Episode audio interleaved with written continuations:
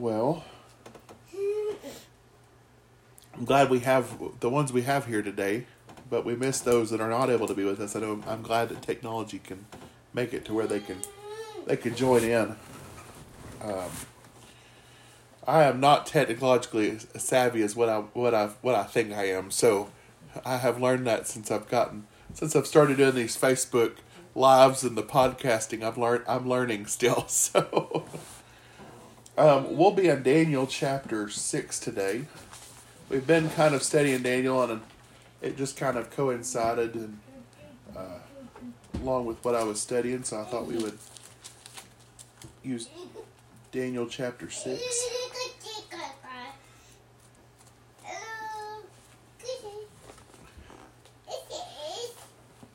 And for those of for, for everybody joining in on the live feed, you'll hear Jubilee talking quite often. So, so Daniel chapter six, uh, we'll start there in verse one. It says it pleased Darius to set over the the kingdom an hundred and twenty princes, which uh, should be over the whole kingdom, and, and over these three presidents, of which Daniel was first, and the princes might give accounts unto them and the king should have no uh, damage. Then this Daniel was preferred above the presidents and princes because an excellent spirit was in him, and the king thought that to set him over the whole realm. And the presidents and the princes sought to find occasion against Daniel concerning the kingdom, but they could find none occasion nor fault. For as much as he was faithful, neither was there any error or fault found in him. Then said the men, We shall not uh, not find occasion against Daniel, except we find it against him concerning the law of his God. Then these presidents and princes assembled together, and the king, and said unto this uh, unto him, King Darius, live forever. And all the presidents of the kingdom, and the governors, and the princes, and the counselors, and the captains uh, consulted together to establish a royal statute and to make a firm decree that whomsoever shall ask petition of any god or man for thirty days, save of thee, O king, he shall be cast into the den of lions. Now, now, O king, establish the decree and sign the writing that it, it is not changed according to the law of the Medes and Persians, which altereth not. which altereth not. Wherefore King Darius signed the writing and the decree. Now, when Daniel knew that the writing was signed, I apologize, I'm getting tickled over here. She's making faces in the in the, in the video recording. So he went into his house, and windows being open in his chamber towards Jerusalem, he kneeled upon his knees three times a day and prayed and gave thanks before his God, and he did aforetime. Then these men assembled and found Daniel praying and making supplication before his God. Then they came near and spake before the king concerning the king's decree. Hast thou not decreed that every time a man shall make a petition of any god or man within thirty days, save of thee, O king, shall be cast into the den of lions? The king answered and said, This thing is true according to the law of the Medes and Persians, which altereth not. Then answered they and said unto the king that Daniel which is the children of, of the cap- captivity of Judah, regardeth not thee, O king, nor the decree that thou hast signed, and he maketh his petition three times a day. Then the king, when he had heard these things, was sore displeased with himself, and set his heart on uh, Daniel to deliver him, and he labored till the going down of the sun to deliver him. Then these men assembled unto the king and said unto the king, Now, o, uh, know, O king, that the law of the Medes and Persians is that no decree nor statute which the king establisheth may be changed. Then the king commanded, and they brought Daniel and cast him into the den of the lion. Now the king spake and said unto Daniel, Thy God, whom thou servest continually, he will deliver thee. Jubilee, sit down, please. Sit down, please. Take your and the stone was brought and laid at the mouth of the den, and the king sealed it with his own signet, and the signet of the Lord's and proposed uh, purpose might not be changed concerning Daniel. Then the king went to his palace and passed the night fasting, neither were, were in- instruments of music brought before him, and his sleep went on from him. Then the king arose very early in the morning and went into haste unto the den of lions. And when he came to the den, he cried with lamentable voice unto Daniel. And the king spake and said to Daniel, O Daniel, servant of the living God, is thy God whom thou servest continually able to deliver thee from the lions? And then said Daniel unto the king, O king, live forever. My God uh, has sent his angel to shut the mouths of the lions, that they might not hurt me, for as much as before him innocency was found in me, and also before thee, O king, have I done no hurt. Then the king exceedingly glad for him, and commanded that they should take Daniel up out of the den. So Daniel was taken up out of the den, and no manner of hurt was found upon him, because he had believed in his God. And the king commanded that they uh, brought them men which had accused Daniel, and they cast them into the den of the lions, them, their children, and their wives, and the lions, and the mastery of them had mastery of them, and break all their bones to pieces forever that they came at the bottom of the den.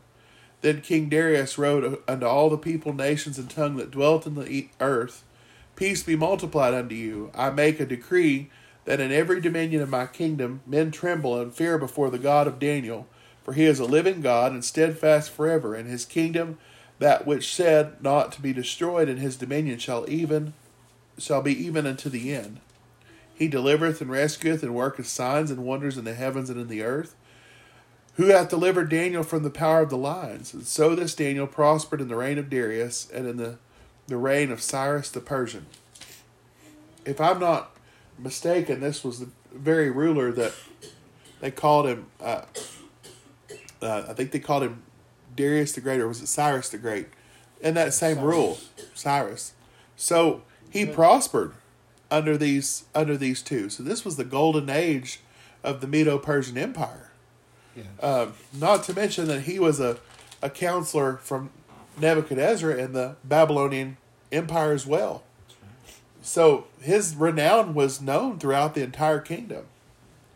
And again, these men conspired to bring harm against him, but they could find no cause. So they said, All right, we're going to get him on a technicality. We're going to have the king make this decree secretly. We're going to have him make this decree, and we're going to we're going to seek to get Daniel, you know, killed. Well, they thought they'd had the last laugh, but the king believed. The king believed and Daniel believed. I think that's fascinating to me. Nothing is ever mentioned regarding. Is ever mentioned regarding uh, this man amongst most of the Lord's people, but he was he feared. It seems that he feared God. Yes. Greatly. Uh, even to the point that he petitioned God himself with fasting and no sleep the night that Daniel was in the den. So, I want us to consider what an enemy is defined as. Well, an enemy is typically defined as someone that causes seeks to cause injury or harm against you or your cause. So, Daniel here having a notable position, and, and the king sought to put him as the chief president among amongst the nation. So over all of these other rulers. Now, mind you, there were three there were three presidents, and there were princes and satraps and all those other notable positions, but they sought to make Daniel the chief, so they all conspired against him. Do you think there was enough jealousy in their heart? There absolutely was. Obviously. So, but Daniel, despite this law that was put into place, petitioned God openly before all men with his his uh, where he went to pray was the doors were open and everyone could see him. I think Daniel knew that they were going to do this. He knew the law was signed. It says that he knew the law was signed. But he dared defy the government because his God was greater than, than the men that he served. So he he chose to put his focus on serving the Lord rather than serving the men that he was he was put in charge of. And one of the things that is notable among this is that God delivered him because of his faith. So he feared he didn't fear judgment, he feared God. He didn't fear the judgment of men. we see scripture echo that in several places where it says, you know, what can men do to us? You know, uh, they know that God is the judge of all, and it doesn't matter what men do to us, what foreign power, what nation does things to us, but place our trust in God. This seems to be the primary focus of what this passage is talking about here trusting in the Lord and believing in that He's able to deliver us from the situations that we're put in. But He requires something of us in our trust.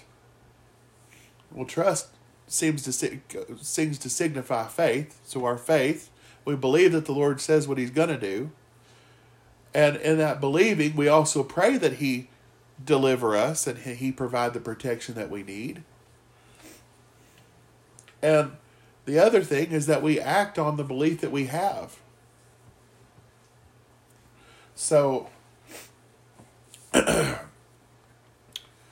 Daniel, not only in his belief was he delivered, but his enemies were destroyed. Mm. Because of what? The power of prayer and trusting in the Lord. I think it's interesting that the Lord put this on, on my heart because of the current situation and circumstances going on around the world.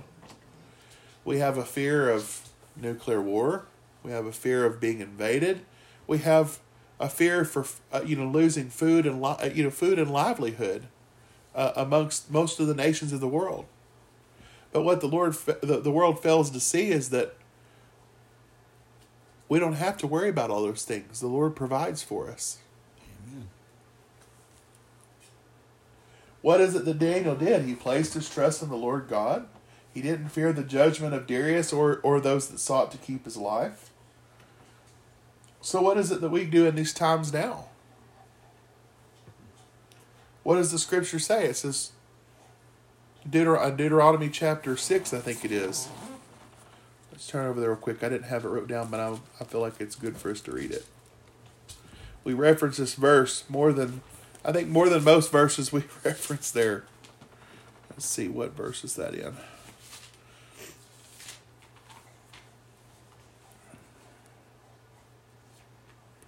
Thou shalt fear the Lord God and serve him and shalt swear by his name, is verse 13.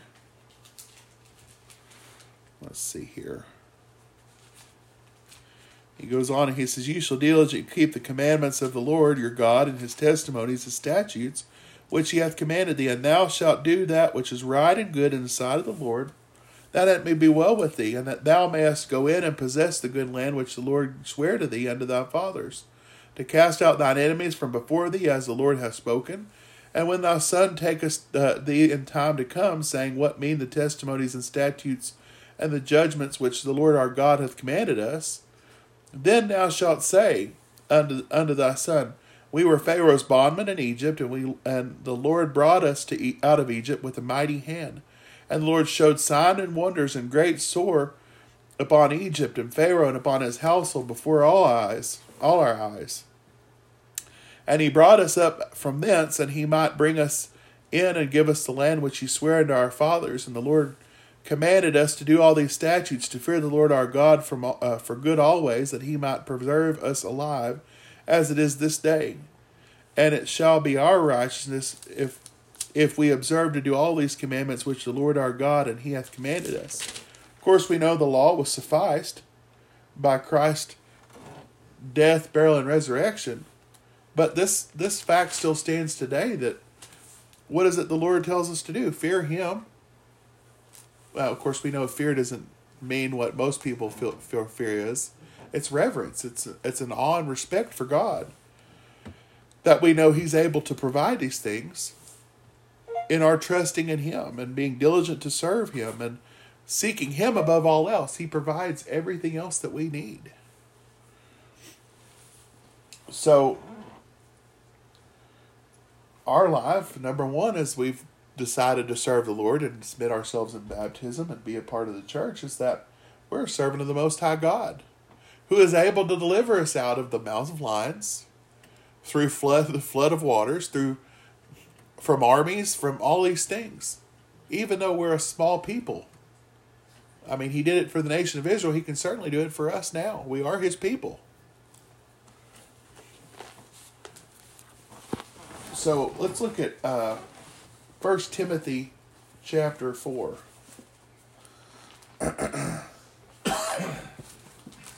First Timothy chapter 4.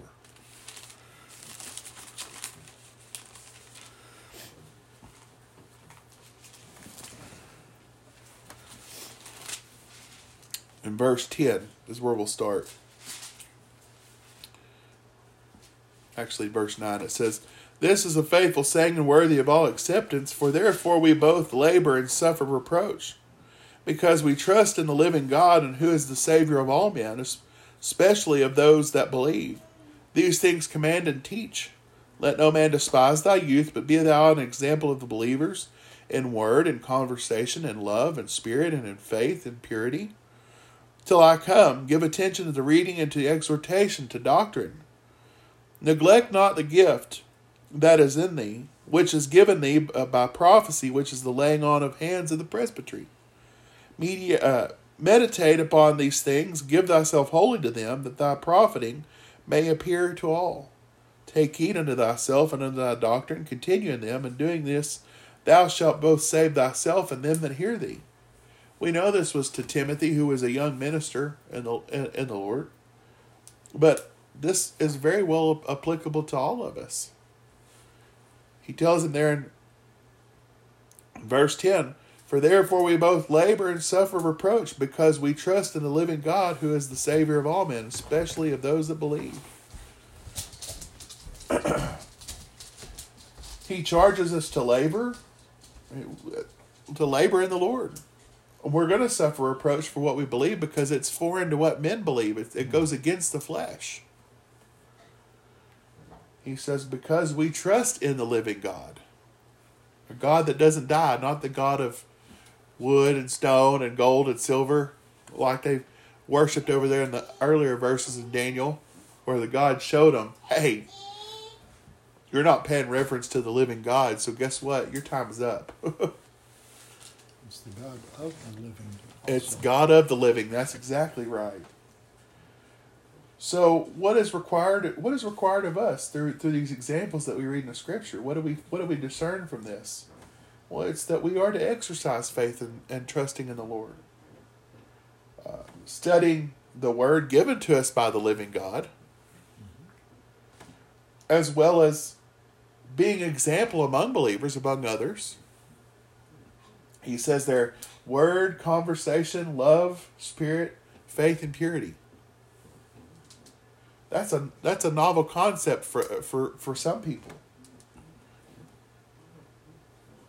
But what is it? These are the things that people see, that we feel, and that that we act this way in such a way that people see the hope that's in us. Yes. Why do you think King Darius worshipped God at that. He, he, he petitioned God. He knew who the living God was, and he petitioned on Daniel's behalf. Let's look at Luke chapter 6.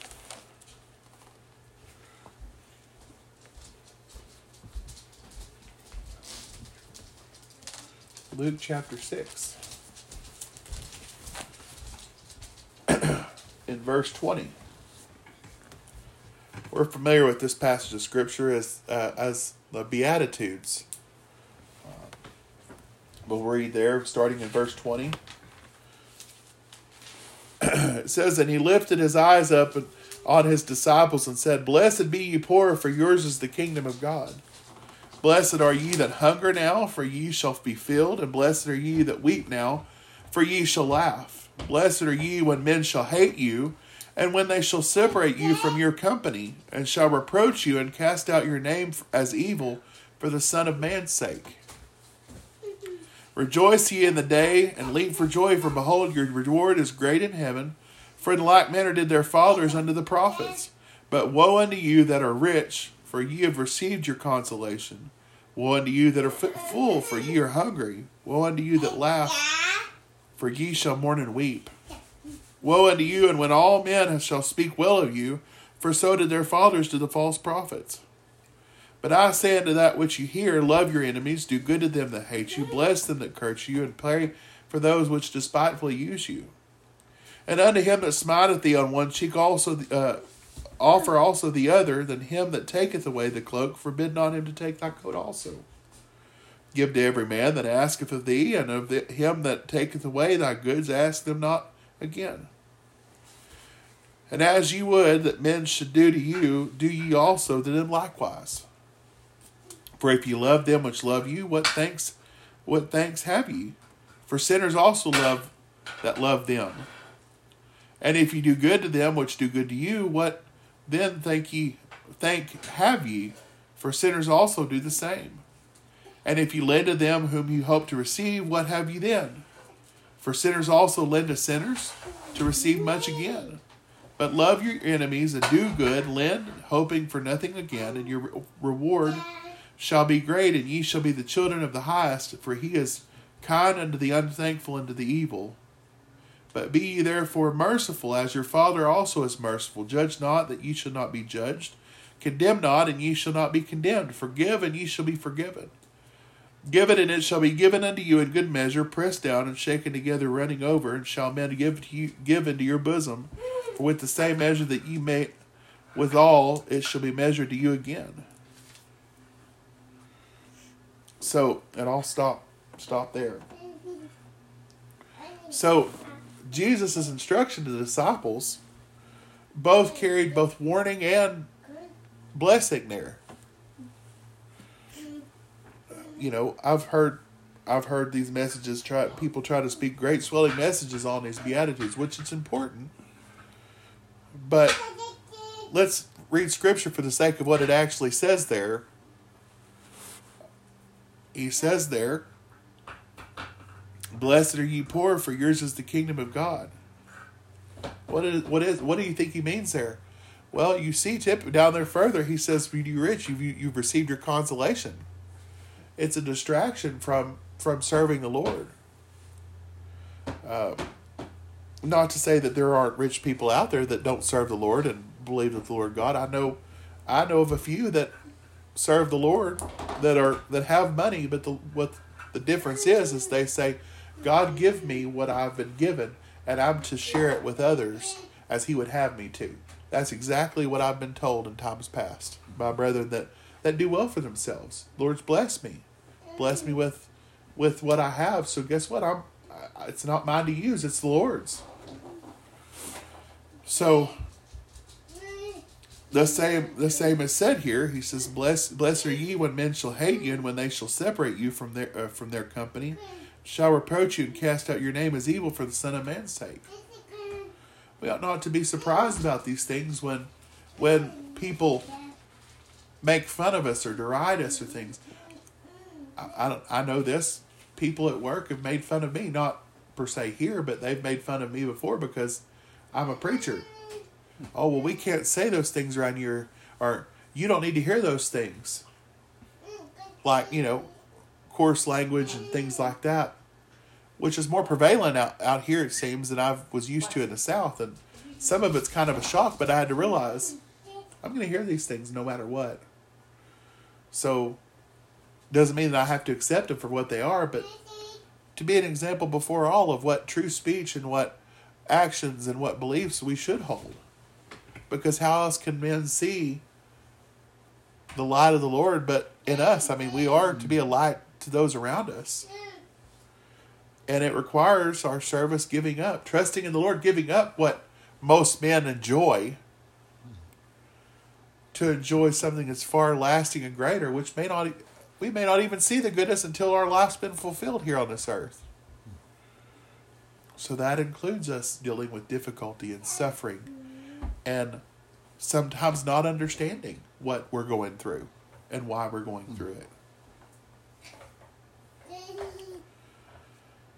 What did Paul say? I count all things but loss for the surpassing value of Christ. I know that's again a summation of the word, but that's the point. That was the point of it. He says, "I count all these things but dung." Uh, you know, they don't they don't have much lasting value. That's why he tells us not to be worried about our food, what we eat, what we clothe ourselves with, because why? Those things are temporary. But what is not temporary, what doesn't pass away is God.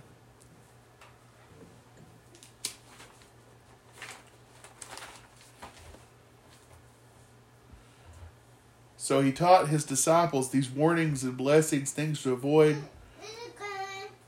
and what it was that we were given charge of in our service to God. So that we might understand that the kingdom is the ultimate prize to be in the presence of God. And and this is give this opportunity is given us through Christ, who is to be the judge of all men. But he tells us also there in this life that we, we don't have a past to be cruel or, or, or ugly or mean to these people, but to be merciful as God is merciful to us. And to love our enemies. That's a hard thing for us to do, isn't it? Sometimes, to love our enemies. What's the first reaction that the world had when they, when news happened of this invasion into Ukraine? Hmm. Utter condemnation, right? I mean, this is this is absolutely just you know you shouldn't be doing this. This is you're lying to the world. You're you know, and my heart goes out to those people over there. Yes. Both sides, because both sides are facing utter humiliation, loss of life, loss of livelihood. These things are going to come to pass on this earth. We ought not to be surprised at them. But instead, we ought to use the only tool and the weapon that we have at our disposal, which is to pray for those who would despitefully use us, as the Scripture says, and and persecute us and do these things. There are a great many number of Christians over in Ukraine, and in, in these other nations, in China, and all these other nations of the world that are suffering at the hands of an oppressive government that that that doesn't understand the goodness of Jesus. So most effectively in our trust in the Lord, we pray for deliverance. Do you think these people are scared?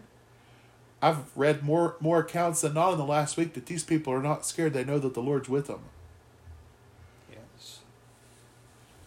Same thing for those people, the, and the ones that are not recognizing it, the, the leadership, especially the ones that are doing the oppressing. We need to pray more fervently for them that the Lord would soften their hearts and change their minds or if nothing else, that he would provide a quick end for, for them. Doesn't the scripture also tell us to pray for our leaders and that if there's oppression that may their days be few and another one take their place?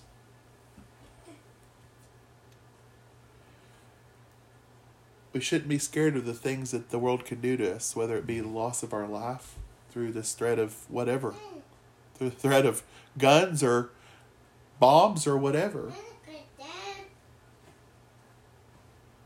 But to endure hardship in service of the Lord. What do you think? What do you think Jesus said to Peter when he pulled him from the water? He says, "Oh, you have little faith," you know. Peter was scared right there at the point where he it was just him sinking. But you see Daniel over here who it just proves that the nature of the flesh is that it's weak sometimes. But what's the consolation? Thank God that He's forgiving in our moments of weakness, that we can we can appeal to Him